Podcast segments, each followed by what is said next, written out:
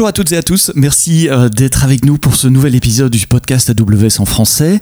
Vous êtes de plus en plus nombreux euh, toutes les semaines à nous écouter dans le podcast et merci pour ça. Donc continuez, parlez-en autour de vous, ça nous fait euh, très plaisir, puis ça fait un peu de buzz également. Et puis n'oubliez pas de laisser 5 étoiles ou un petit pouce vers le haut sur les plateformes de podcast que vous utilisez pour nous, nous écouter. Dans cet épisode, je vais lever, nous allons lever un petit coin du voile sur les infrastructures AWS, puisque vous êtes nombreux à me poser la question, euh, oui, mais comment ça marche AWS euh, a des data centers Oui, effectivement, euh, même dans la région parisienne. Et donc j'ai été chercher les personnes qui travaillent dans les data centers d'AWS ici en, région Paris, enfin deux de ces personnes, c'est une grande équipe. J'ai le plaisir d'accueillir euh, euh, Franck Muscat qui est en français chef des opérations IT euh, pour le, le, cluster de la région Paris, peut-être un peu plus, tu me diras ça dans un moment, et Thierry Gougeot qui est chief engineer dans les data centers de la région Paris. Merci à tous les deux d'être là. Si vous devez présenter votre job vous-même, vous le, le, faites comment Commençons par Thierry par exemple. Donc euh, bonjour, bonjour à tous et bonjour à toutes. Donc euh, concernant mon, mon travail de tous les jours, donc moi c'est principalement je suis euh, je travaille dans les séparations de nos data centers et je m'occupe avec toute une toute une équipe de m'assurer que tous les toutes les maintenances de nos équipements se passent bien, se passent au bon moment et se passent bien, afin d'assurer toujours la meilleure disponibilité de nos data centers pour nos clients. Et quand tu dis l'équipement, toi, Thierry, ton, rôle, c'est sur les équipements électriques et de, de refroidissement? Tout à fait. Donc, ce sont les équipements électriques qui partent de la moyenne tension euh, jusqu'à l'alimentation électrique de nos racks. Donc, passant par les groupes électrogènes, les onduleurs, les tableaux électriques, mhm. les disjoncteurs, les protections, et également tout ce qui est euh, HVAC, donc tout ce qui est euh, air conditionné. Donc, euh, la maintenance régulière de nos de compresseurs, euh, de nos compresseurs, de nos de nos différents équipements, assurant une température stable dans nos salles IT informatique. On en reparlera plus en détail de, de, de, ces équipements électriques qui sont très importants évidemment pour faire tourner un data center. Avant ça, Franck, comment toi tu présentes ton rôle si, si tu dois l'expliquer à quelqu'un de ta famille ou un ami Ouais, merci, euh, merci Sébastien. Ouais, donc je suis euh, Franck Muscat, donc le, comme tu as dit, le, chef des opérations IT pour pour la région France. Ok.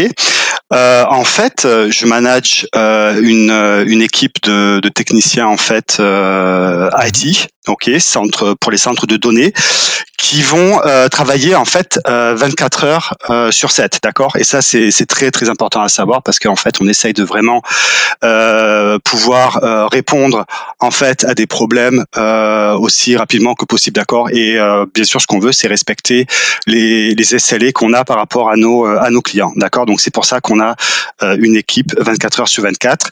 Et, et, donc, comme je disais, en fait, je m'occupe de tout ce qui est euh, IT infrastructure, c'est-à-dire du moment en fait où euh, on reçoit les baies dans les dans les centres de données jusqu'à en fait la fin de vie des racks où il va falloir en fait les, les désassembler puis les envoyer en fait à l'extérieur pour être pour être détruits, d'accord, en, en, en respectant bien sûr toutes les normes qu'on a et régulations par rapport à, à, à la sécurité de nos de nos data. Et c'est de ça qu'on va parler pendant, pendant cet épisode du podcast, ce cycle de vie du matériel justement. Avant de commencer à parler de ça, tu as dit nos clients. Euh, tes clients, ce sont les équipes services euh, d'AWS oui, exactement. Ouais. Donc nous, en fait, on va travailler. Donc, on c'est que ce sont des clients en fait euh, internes, et c'est-à-dire les services qu'on va avec lesquels on va travailler. Ça sera EC2, ça sera prod, ça sera euh, networking, euh, corporate par exemple. Les, gens qui conçoivent les services que vous, auditeurs du podcast AWS, vous, vous utilisez. Exactement. Euh, vous, vous, vous, leur rendez un service d'infrastructure, finalement, vous leur donnez une infrastructure pour déployer ces services. Alors, Exactement. tu parlais du cycle de vie, euh, ben, comment ça commence? C'est un camion qui arrive avec euh, du rack et du matériel que vous devez installer? Tout à fait, ouais. Donc les, en fait, on a deux types de, on va dire, d'équipements. Ou bien on a des, donc on a des racks en fait, des baies complètes qui vont arriver en fait, comme tu le disais, avec un, avec un camion. Elles vont arriver sur le, le, quai des, de logistique. Mhm. il va être, il va être en fait désemballé, d'accord? Il arrive en fait dans une dans une caisse en bois, hein, bien bien protégé à niveau et tout. Euh, donc euh, c'est désemballé. Après c'est poussé en fait directement euh, dans le centre de, de data, notre équipe, mon équipe à moi, va mettre en fait la baie en position. Ce sont des positions, des positions qui sont qui sont spécifiques. Elles ont été allouées en fait au préalable pour être sûr que on a pour être sûr que tout ce qui est euh, câblage réseau en fait soit prêt à l'avance, pour être sûr que tout ce qui est câblage au niveau électrique, donc ce que Thierry fait en fait, soit prêt à l'avance également. Donc nous on reçoit on reçoit la baie, on la met en position, on met le on met le, le power en fait, l'électricité, d'accord? On, met en marche en fait euh, la baie. Euh, mon équipe va s'occuper maintenant du câblage de tout ce qui est fibre en fait, qui est qui est qui est prêt au préalable sur des chemins de câbles on va commencer à l'équipe va commencer en fait à, déployer euh, tout ce qui est euh, network device et va commencer également à déployer après ça euh, les serveurs eux-mêmes. D'accord? Et, ça, bien sûr, on a une SLA qui est qu'il faut qu'on respecte. Et donc notre notre but, notre mission, c'est toujours de travailler pour pouvoir en fait améliorer cette SLA pour que les les clients puissent avoir en fait les services dispo le plus rapidement possible. Je répète que quand tu dis les clients, ce sont les, équipes euh, services AWS. Donc vous la connectez, vous la mettez sur le réseau, et puis ce sont les équipes services qui font le, provisioning et l'installation. Vous n'avez pas accès euh, aux consoles de management des services qui tournent dessus.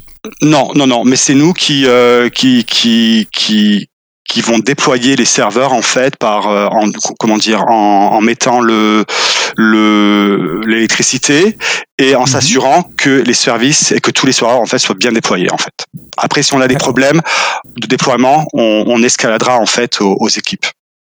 Aux, différentes équipes. Aux différentes équipes, ouais. Est-ce que je peux poser la question d'où viennent ces camions? Ou est-ce que c'est est-ce que ces racks sont assemblés? Euh, ces racks sont pas assemblés, euh, ils sont pas assemblés en France. On a plusieurs en fait euh, différents types de, de manufactureurs, d'accord? Euh, et en général, en général, les racks, pardon, sont euh, stockés en fait chez un chez un vendeur. D'accord? Mhm. Et en fait, dès que nos positions en fait sur site euh, sont prêtes, sont prêtes. Euh, on va en fait euh, parler avec nos avec supply chain pour pouvoir recevoir les racks. On va parler plus tard de la sécurité des données euh, aussi, on va même terminer avec ça. Euh, mais c'est un environnement industriel finalement, un data center. Donc vous êtes soumis également à des règles de sécurité physique, la sécurité des personnes qui travaillent dans cet environnement-là Exact, exact. C'est très important et c'est en fait notre priorité euh, numéro un. D'accord? Euh, je pense que moi, de toute façon, en tant que manager, hein, je serais pas euh, successful en fait si je mets pas le focus euh, là-dessus. La sécurité de nos employés, c'est vraiment, vraiment euh, la priorité numéro un. moi, ce que j'aime à dire à tous mes employés, c'est qu'en fait, la, la, façon dont ils viennent ou qu'ils commencent leur shift, je veux qu'ils repartent exactement de la même façon. D'accord? Donc, on a mis, on a mis des systèmes en place très, très, on va dire, on a scrutinisé en fait toutes nos activités pour être sûr qu'on a qu'on a pu qu'on a pu se faire un risk assessment en anglais, euh, c'est-à-dire que comment en fait identifier tous les, risques qui sont reliés en fait à nos tâches. D'accord?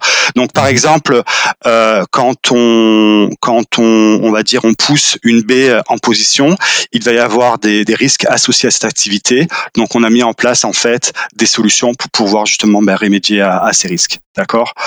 Euh, après, il y a par rapport au contexte actuel avec euh, tout ce qui est euh, Covid, on a mis également en place euh, des systèmes de, de, sécurité. Bon, les, les gestes barrières, l'emploi, l'emploi des masques, l'utilisation de comment dire, nos employés prennent la température en fait quand ils quand ils viennent travailler. Donc, je pense qu'en plus on a mis en place des des, des, des, moyens en fait très très tôt euh, par rapport euh, par rapport à, à l'épidémie je veux dire je pense que mhm. et on, on, a voulu être proactif en fait et protéger en fait euh, nos employés et puis protéger également leurs leurs leurs proches finalement la, la santé et, et l'intégrité physique. Il y a des règles spéciales. là, la question c'est pour Thierry, parce que vous, vous manipulez en plus des, des hautes tensions électriques. Donc, est-ce qu'il y a, il y a des, des, éléments spécifiques à la sécurité des personnes à ce niveau-là? Bien, Bien sûr, tout ce qui concerne l'électrique, tous nos techniciens sont habilités suivant les normes françaises. Et je dois rajouter également sur la sécurité qu'au-delà de cette habilitation, euh, tous les techniciens utilisent des, des protections individuelles euh, conformes aux normes, hein, donc principalement bon, chaussures de sécurité, euh, des gants anti-électrisation, des visières euh, pour se protéger les yeux en cas de flash électrique. Voilà, euh, tout ce qui est recommandé par les habilitateurs électriques sont bien sûr utilisés de façon obligatoire pour tous nos techniciens. Sur l'ensemble du site. AWS conçoit ses services pour qu'ils soient hautement disponibles, euh, élastiques et, et, et fournit des, infrastructures redondantes aux clients qui choisissent de déployer sur, euh, les data centers AWS, dans les régions AWS. Et les gens qui nous écoutent sont souvent comme moi, on écrit un peu de code, on est architecte, on, on, on conçoit des architectures redondantes en, termes de, déploiement des services ou, ou en écrivant des lignes de code pour être plus résistant aux pannes.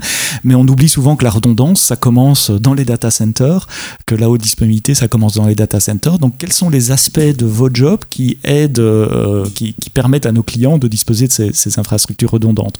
Puisqu'on parlait électricité avec Thierry, continuons là-dedans. Ça commence par la disponibilité de l'électricité tout à fait. Alors, euh, je, je c'est Sébastien, c'est le point très important. Euh, de, juste après la sécurité du personnel vient euh, en termes d'obsession, je dirais d'AWS, c'est euh, la disponibilité de nos installations et de nos infrastructures. C'est vraiment la deuxième obsession après la sécurité du personnel. Donc, l'objectif évidemment pour nos clients, c'est de leur assurer une disponibilité, c'est vraiment le terme adéquat de leurs équipements la plus haute possible. Euh, pour ce faire, pour obtenir une disponibilité euh, la, la optimum, la meilleure possible, ça passe par des équipements redondants tant autant que sur le matériel électrique, c'est-à-dire que ce soit sur les transfos, les groupes électrogènes, les onduleurs, l'autonomie des onduleurs, que par les systèmes de refroidissement, donc qui sont doublés, triplés euh, dans certains cas pour euh, avoir la disponibilité la plus haute possible. Cette disponibilité s'exprime en pourcentage, souvent 99,999%.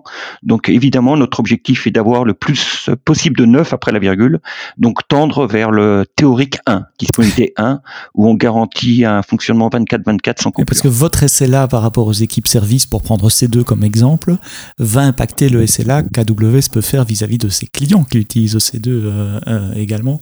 C'est la base sur laquelle nous pouvons calculer le SLA vis-à-vis -vis des, des clients. Euh, est-ce qu'il y a des mécanismes également pour euh, tester euh, ben, tous les éléments dont tu as parlé, les onduleurs, les transfos, les alimentations? Bien, bien, évidemment, tout ça fait partie des, des calculs hein, euh, sur la disponibilité. Euh, il y a les phases de maintenance préventive hein, euh, et également les, les temps, les temps d'intervention en cas de maintenance curative. Euh, donc le, le but, c'est ce qu'on appelle, euh, ça s'appelle comme ça dans le jargon, ça, ça s'appelle MTTR, mean le Mean Time to Repair, fait partie, fait partie de, c'est un paramètre important dans le calcul de la disponibilité. C'est quel temps en moyenne on va intervenir pour dépanner de façon curative un donc euh, le plus tôt possible et le plus vite possible. Euh, c'est pour ça qu'on a des gens qui sont astreintes 24-24 également dans ce domaine. Et, euh, et bien sûr sur la qualité des équipements choisis. Hein, euh, donc on essaye bien sûr toujours de choisir les meilleurs équipements possibles, tant en termes de transfo, de groupes électrogènes, d'onduleurs, de batteries et de disjoncteurs par exemple. Mais comme tu le soulignes bien, il est, important de souligner effectivement que la maintenance préventive eh ben, permet effectivement d'avoir euh, une bien meilleure disponibilité. Maintenance préventive, ça veut dire s'assurer que les, que, que, les euh, pardonne-moi si j'ai pas le bon mot, mais les, les, alimentations de secours euh, fonctionnent, que les alimentations de secours, des alimentations de secours, donc les groupes électrogènes fonctionnent, qu'il y ait du fuel, qu'il n'y ait pas de fuite, etc., etc. Exactement, c'est de vérifier euh, que tous euh, les systèmes fonctionnent correctement de façon périodique. Ces périodes vont de une fois par mois jusqu'à une fois par an, suivant la criticité de l'équipement, euh, avec des contrôles, euh, voilà, qui peuvent être aussi hebdomadaires. C'est le cas, par exemple, des, des batteries d'onduleurs hein, qui sont qui doivent être surveillées de façon hebdomadaire, euh, avec plusieurs contrôles, plusieurs points de contrôle.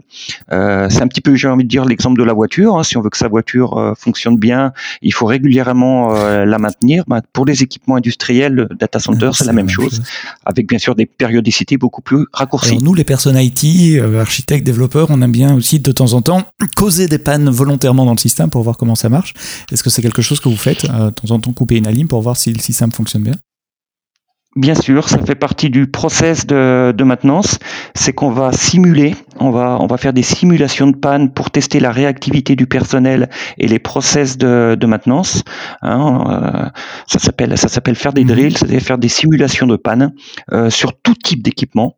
Euh, et de façon très régulière hein, sur tous les sites. On fait au moins, au moins sur chaque site deux simulations de panne importantes par mois pour tester la capacité de réaction euh, et la, procédure d'escalade. Chez Amazon, on aime bien aussi apprendre de nos erreurs et documenter nos erreurs. On a des process internes euh, pour ça. Euh, comment vous communiquez avec les autres responsables des, des, autres data centers dans le monde? Est-ce que quand il y a une panne majeure quelque part, ça peut arriver, tout le monde est au courant et tout le monde vérifie justement que l'enchaînement de causes qui a causé cette panne spécifique ne puisse pas se reproduire? C'est exactement ça. C'est très bien de souligner ce point. Effectivement, on a déjà on a des réunions régulières entre tous les clusters euh, du monde. Euh, et dès qu'il y a une détection d'une panne, d'un souci avec un équipement qui pourrait se répercuter sur d'autres sites, il est immédiatement, et quand je dis immédiatement, j'ai presque envie de dire dans l'heure, euh, partagé avec les autres clusters, afin que immédiatement on puisse vérifier si on a un risque d'avoir ce problème sur notre sur notre cluster. Alors là, Thierry, tu parles spécifiquement de l'équipement euh, électricité et de, refroidissement, HVAC, l'air conditioning. Franck, côté réseau et système, je suppose c'est tout pareil Ouais, tout à, tout à, fait. Oui, au niveau de la redondance, en fait, ça, ça va commencer déjà au niveau, on va dire euh, géographique, c'est-à-dire que euh, au niveau de la France, on a euh, trois zones, trois euh, availability zones, d'accord, qui vont nous permettre en fait d'avoir des sites en fait redondants l'un par rapport à l'autre. Très très important au niveau des services en fait que que que l'on fournit donc aux services EC2, prod, corporate. Très très important. Et également réseau euh, après, en fait, si on passe à un niveau, euh, on va dire plus petit, on a la redondance également au niveau des fibres. Ça, c'est très très important. Donc, euh, nos, tous nos centres en fait sont reliés les uns aux autres, et on doit assurer la redondance au niveau des fibres. C'est-à-dire que si demain des accidents peuvent se provenir, mais si une fibre est arrachée, ben, il va pas falloir qu'on perde en fait la connexion, la connectivité en fait à cause de ça. Donc, on a donc des systèmes en place justement pour pouvoir pouvoir avoir la fibre redondante ou pour pouvoir également switcher automatiquement si on a besoin le trafic euh, entre euh, un chemin d'un chemin de fibre en fait à un autre. D'accord? Après, si on arrive au niveau du, euh, du data center, là encore, on a la redondance dans, de tout ce qui est réseau en fait. Euh, grâce en fait à une à, à, l'agrégation en fait de plusieurs euh, connexions réseaux en fait qui sont mis euh, qui sont mis en, en, parallèle donc pour augmenter on va dire pour augmenter le débit de la connexion mais également pour s'assurer qu'on a la redondance au niveau de tout ce qui est réseau. D'accord?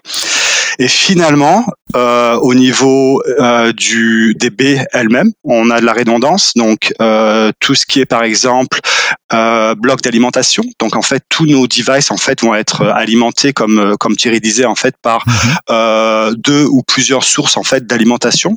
Donc si euh, un jour on perd en fait une source d'alimentation, on va dire A, d'accord, on va s'assurer que on a une autre source d'alimentation qui puisse fournir le, le courant en fait euh, à nos baies. Et là aussi, vous faites des drills, des, des exercices pour tester les, les, pannes Oui, exact, exact. On travaille, euh, on, a, on, a, plusieurs euh, formes de, de drills.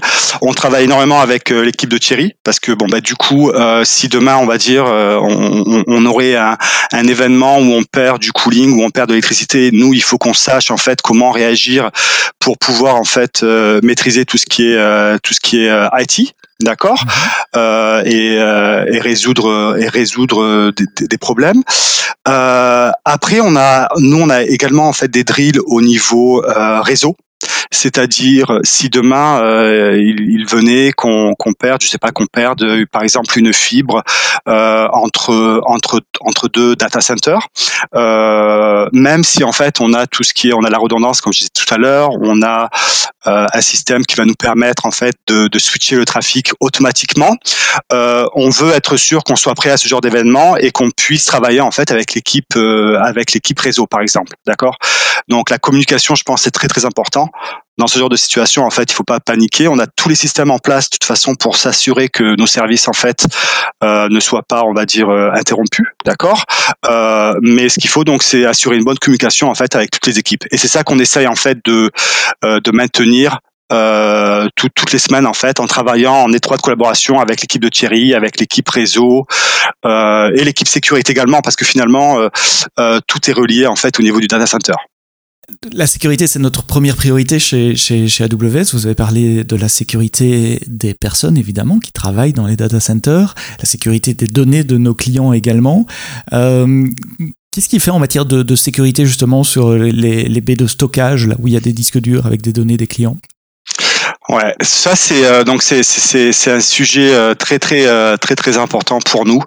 il y a une une scrutinisation en fait de tout ce qui est média, donc tout ce qui est disque dur en fait qui est qui a été mis en place à un niveau très élevé justement pour pour éviter euh, je veux dire, c'est même pas une, c'est même pas sous-entendu. Je veux dire, mais il ne peut pas y avoir de fuite de données au niveau des, des centres de data, d'accord? Donc, on a mis des systèmes en place euh, qui sont, euh, on va dire, euh, très euh, très poussés pour pouvoir en fait avoir le contrôle à tout moment de ces médias. Donc, par exemple, pour donner un exemple, si mhm. euh, on devrait, euh, si on doit changer en fait, euh, si on doit changer un disque dur, d'accord. Donc, on a un système déjà au niveau euh, logistique euh, pour pouvoir en fait comprendre ou pour pouvoir donner la visibilité en fait que on va enlever dans un système informatique. En fait, on va donner la visibilité en fait qu'on va enlever ce disque dur d'une baie, d'accord. Et puis il y a, y a, un numéro de série associé, tout ça. Donc, on a on a un suivi. donc, on enlève le disque dur, on up update justement ce software. Euh, on va remplacer euh, le disque dur avec un nouveau. Pareil, on va updater en fait notre système pour pouvoir justement avoir le suivi que maintenant on a mis un nouveau disque dur en fait euh, dans le dans le dans le serveur. Et mhm. ce qu'on fait en fait avec euh, le vieux euh, le vieux disque dur, en fait, on va le détruire, d'accord, en, suivant euh, les, les, règles, la régulation en fait par rapport la régulation pardon par rapport à ça, d'accord. On va prendre le on va prendre le disque dur, on va le démagnétiser. En fait, on va on va appliquer pardon un champ magnétique très fort. Ça s'appelle en mhm. fait des gosses pour euh, effacer euh, pour effacer les datas et après on va euh, détruire le disque dur en utilisant ce qu'on appelle un crusher d'accord ça, ça, en fait ça va appliquer une force sur le disque dur qui va permettre de casser en fait le disque dur en plusieurs parties. D'accord? J'aime bien prendre l'image de, de, du shredder tu sais le, le truc qu'on a dans les bureaux pour détruire les, les, papiers où il ressort des bandelettes de papier. Exact. C'est la même idée en, en, plus gros évidemment. Exact c'est exact c'est exact ouais c'est exact. Et, et, et, les règles, en fait, même AWS en plus, en général, en plus, euh, encore plus, on va dire, euh, contraignantes que euh, que ce qu'on fait dans l'industrie. C'est-à-dire que vraiment la sécurité, c'est très important pour nous. un autre exemple, c'est que une personne toute seule, par exemple, ne peut pas détruire un, un média il nous faut une minimum, un minimum de deux personnes, d'accord? C'est ce qu'on appelle en fait two-person verification, c'est-à-dire qu'on va être sûr que les gens en fait ils fassent les bonnes choses et qu'ils suivent les bons procédés. Donc ah on utilise deux personnes pendant. C'est pour, pour, éviter que quelqu'un dise oui, je l'ai fait, et puis en fait, il a mis le disque dur dans sa poche et il s'en va avec. Ouais, après, ça, on va dire, on y, bon, on, on, pense que les gens font pas les trucs avec des mauvaises intentions, mhm. donc on sait que, on, on, pense pas que ça puisse arriver. mais par exemple, ça serait qu'une personne peut-être oublie de faire le dégoze et détruise le disque dur sans avoir fait en fait le dégoze euh, avant. Donc c'est vraiment pour s'assurer qu'on suive bien toutes les toutes les étapes. Toute la procédure. Euh, ouais, exactement. Un peu, ouais. un peu comme un pilote et un copilote dans un avion finalement. Voilà. Surveiller l'autre. Une fois que le disque dur est détruit, ça s'arrête pas là. On prend en fait les pièces de disque dur et on va en fait les les isoler ou les, les sécuriser en fait dans une, une poubelle qu'on appelle c'est une poubelle e-west euh, qui est métallique et qui est également euh, fermée à clé. Euh, on va également une fois qu'on a donc on ouvre en fait on ouvre la, la, poubelle, on met les, les restes de disque dur, on referme la poubelle, on va mettre un security seal sur la poubelle pour être sûr que personne en fait entre temps va aller ouvrir la poubelle, prendre des morceaux de disque dur, même si ça serait inutile parce qu'ils sont détruits. Mais bon, on, on, pousse vraiment le système à l'extrême pour être sûr qu'on a un contrôle euh, euh, extrême en fait de nos euh, de, de, de, tout ce qui est média en fait. Et des disques durs, je suppose, il en, il en meurt tous les jours. C'est un événement normal dans la vie d'un data center d'avoir un disque dur qui, qui meurt, donc ça fait partie de, du quotidien. Exact, exact. Ça peut être relié à des, à des on va dire, du, du break fix, c'est-à-dire qu'un disque dur, comme tu disais, en fait, il, il, euh, il va être défectif. Il va falloir le remplacer, mais également, des fois, on a des, on a des projets, en fait, euh, qui viennent de d'autres équipes, qui vont nous demander, en fait, de changer des disques durs parce que, euh, ou bien il y a, ils sont défectifs au niveau du manufactureur ou Mmh. On va remplacer avec des disques durs qui sont beaucoup plus, plus, euh, beaucoup plus effectifs. Donc ça, ça dépend. Mais change, renouveler la, la, génération, passer sur une autre technologie, euh, exact. Euh, par exemple. Exact. Euh, il y a beaucoup de personnes qui travaillent dans les, les, les data centers. Il y a trois zones de, de, de disponibilité, je le rappelle, à, à Paris. Alors, on, on, on, ne donne pas de chiffres sur le nombre de data centers qu'il y a dans chaque zone de disponibilité, mais c'est au moins un. Donc, après, ça dépend d'une région à l'autre et de la taille de la région. Euh, je crois savoir aussi que vous avez des, des, des jobs ouverts, des, vous cherchez du monde pour rejoindre vos équipes. Thierry, d'abord, peut-être? Oui, alors effectivement, euh, notre, notre, notre, belle croissance dont on peut être fier euh, nous, nous, nous oblige, et dans le bon sens du mot obligé, à recruter en ce qui concerne le département dans lequel je travaille des techniciens d'opération qui vont s'assurer euh, du suivi des maintenances et également euh, des facility managers, des gens qui vont gérer euh, complètement un data center. Et donc je confirme qu'actuellement nous sommes en pleine recherche de, de nouveaux talents. Et Franck également dans ton équipe? Oui, tout à fait. Ouais, on, on, embauche énormément. On embauche des donc on embauche des techniciens euh, data center, euh, donc des personnes avec de, de, de l'expérience ATI. On embauche euh, des managers euh, data center également. Euh, et si on parle également des autres des autres boulots au niveau du data center, on embauche des, des logisticiens, on embauche des, des ingénieurs réseau, on embauche des câbleurs. Euh, on embauche euh, de la de la sécurité également et comme disait Thierry, on, embauche des ingénieurs en fait euh, facilities. Merci Thierry et Franck d'avoir levé un, un voile de votre boulot au quotidien dans les data centers d'AWS. Alors je mettrai évidemment dans les notes du podcast les liens vers les différentes jobs, vers les différents postes qui sont à pourvoir dans, dans, les data centers. Et puis merci surtout d'avoir expliqué comment comment ce que vous faites au quotidien contribue à, à, à, la redondance, à la disponibilité des services que nous mettons à nos clients, à vous qui écoutez ce podcast. Merci de nous avoir écoutés jusqu'au bout. À très bientôt pour un prochain épisode du podcast AWS en français. Et d'ici là, quoi que vous codiez, codez-le bien.